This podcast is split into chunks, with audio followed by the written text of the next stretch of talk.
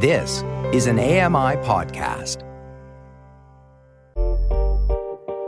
Hey, Dave Brown here. If you enjoy this podcast portion of our show, remember you can watch it live every day at 9 a.m. Eastern Time on AMI TV.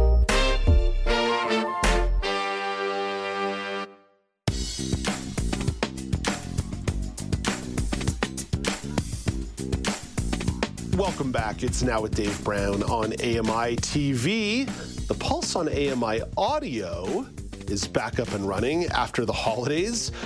One of the most recent interviews that Joeita Gupta did was around some of the mm, interesting strains of wellness culture. I'm choosing the word interesting carefully there. I may get a little more editorial in a moment. Joeita interviewed Jacqueline Alnes to discuss her book, the Fruit Cure. The episode is available as a podcast and on YouTube. And Joeita's here. Typically, you get Joeita on a Friday for the news panel, but now you get a dose of Joeita on a Monday. Hello, Joeita.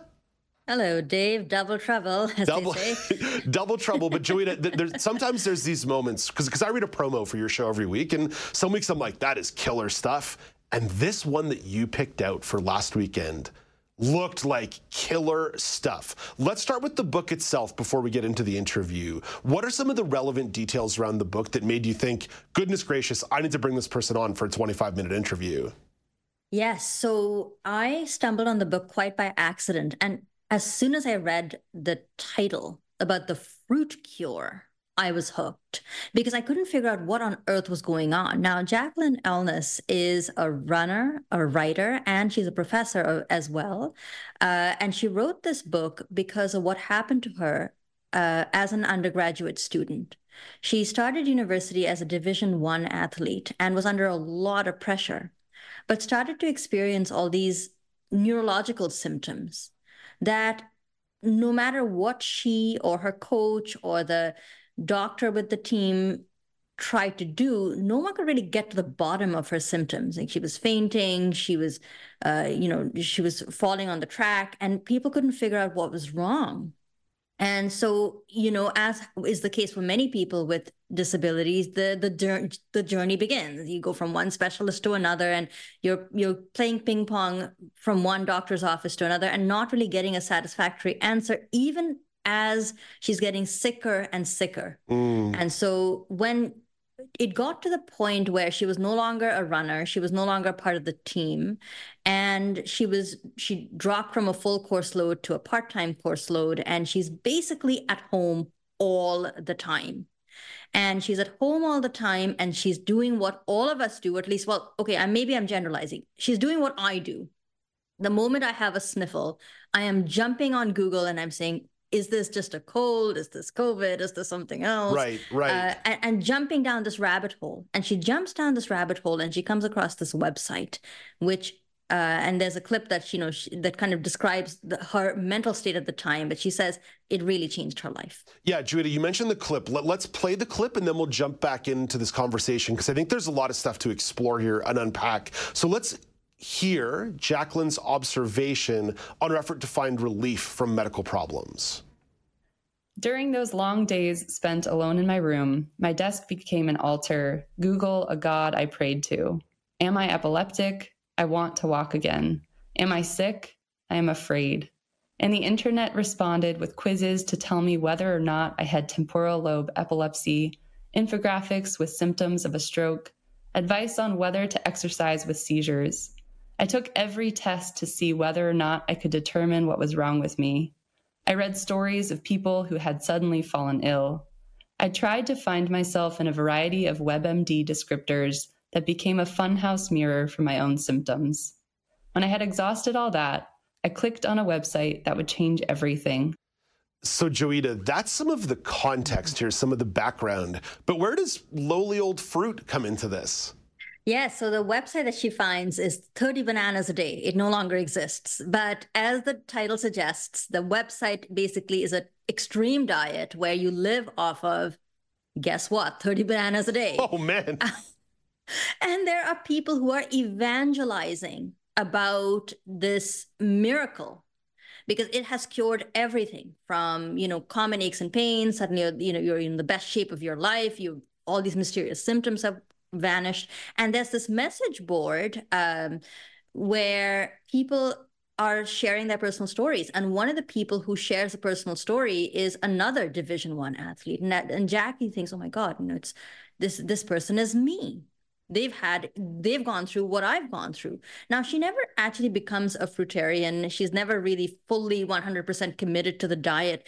But the book explores her journey with this diet but what it does which i found was really fascinating is you know a lot of memoirs when you read them are straight up autobiography you know it's an autobiography you know I, mm-hmm, I did this mm-hmm. this was my mm-hmm. life but one of the cool things about this book is that she intersperses her personal narrative with a larger historical and sociological exploration of the origins of wellness culture and the history of things like vegetarianism and veganism and how some of these fad diets actually enter our consciousness. And we may think, I mean, I certainly thought before I read the book that this was something that had sprung up with the advent of social media because suddenly everybody could publish a web page and you were putting all your ideas on the internet for other people to pick up mm. on. But it turns out there's this whole movement that goes back to the 18th and 19th century where people are promoting all these alternate medicine and and and, and health cures. And all of these ideas become particularly salient when we think about what Jacqueline Alnes, and I suspect other people go through with mysterious symptoms that they're not being able to find a resolution. So it's partly a memoir and a reflection on wellness, but it's also talking about the failings of the medical system. And I think, you know, I've done episodes on the Pulse about this one before. Yeah, you sure uh, have. Medical, some some yeah. really, some really great episodes. Some There was a fantastic episode. I don't toot my own horn, but, you know, there was a fantastic episode I did, not this December, but the December before, where there's some, you know, conversations about how people with disabilities are consistently let down by the medical system. So the book is also getting into the fact that the medical system uh, is not providing answers, but there's also ableism. People are, you know, just not taking the symptoms that she's coming up with seriously. They're asking her if it's all in her head. Uh, she's there are delays. You know, uh, she said, "I am I waiting to get into an epilepsy clinic and I didn't have room." I mean, we talk about delays in the healthcare system oh on the gosh. news channel yeah, like, all, the all, the time. All the time. So, so the book was really Fantastic. Uh, I um, enjoyed the interview because Jack uh, Jacqueline is a, a, a, great talker, which is obviously a good thing, but is someone who can really reflect on her journey um, with sensitivity to the fact that people are really struggling uh, to find answers to their own health uh, and you know problems and their own questions around wellness and of course you know there's so many other strands that i you know i did the interview the way we do the pulse is we record them like a couple of weeks in advance like i come in on a sunday and i record like four or five episodes and mm-hmm. so i did mm-hmm. this one I must have done this before the Christmas holidays. Uh, so I actually have to go back and listen to the episode too. But there's so many other ideas that people get that get tossed around in this book around what is wellness? Yeah. What does being yeah. healthy actually mean?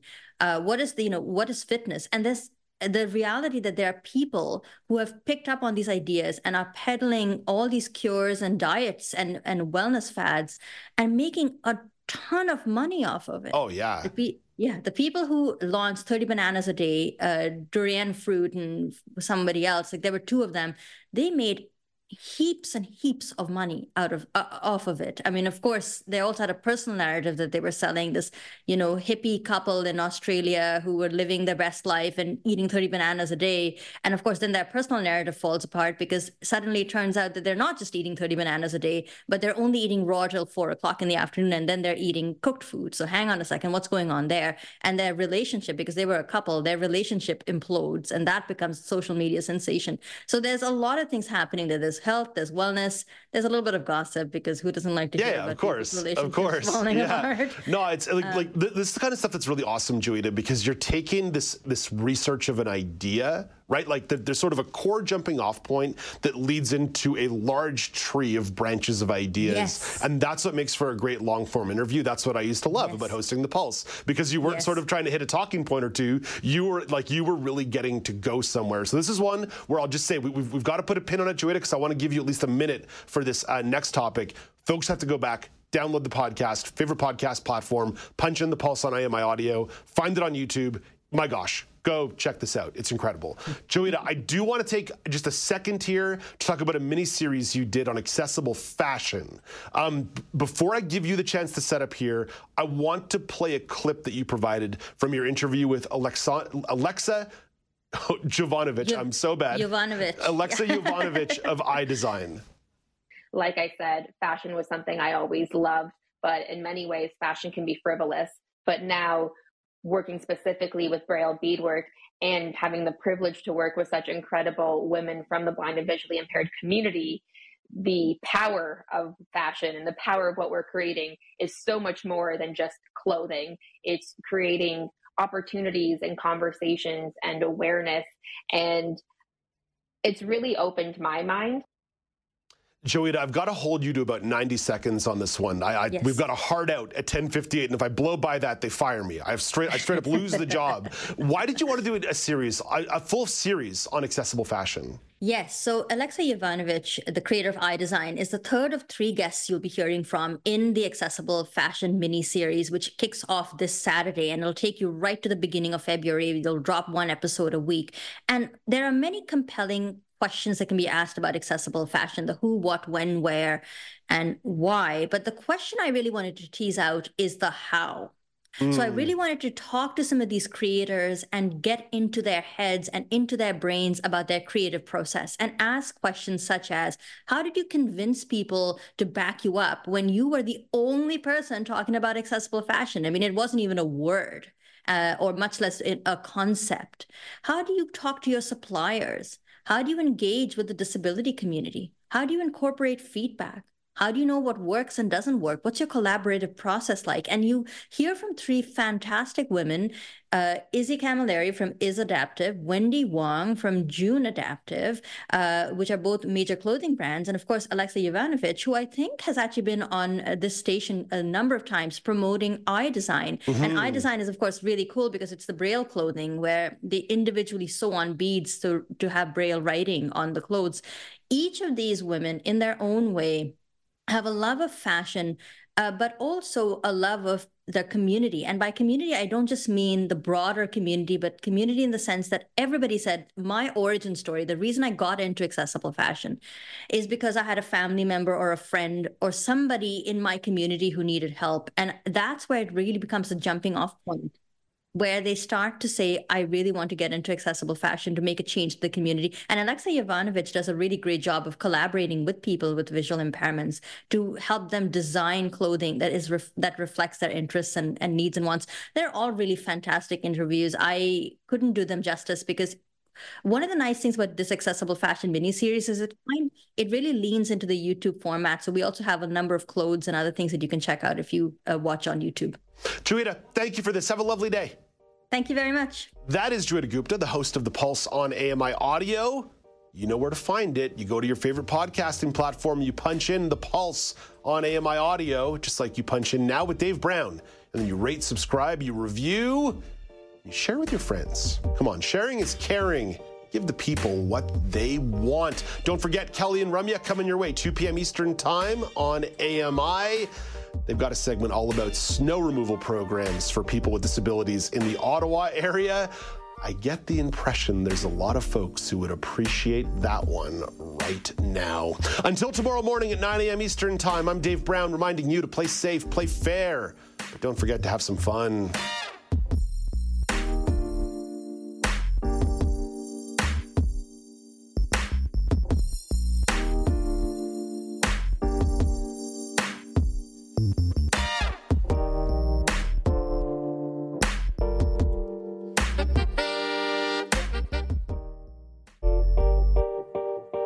Dave Brown here. If you enjoy this podcast portion of our show, remember you can watch it live every day at 9 a.m. Eastern Time on AMI TV.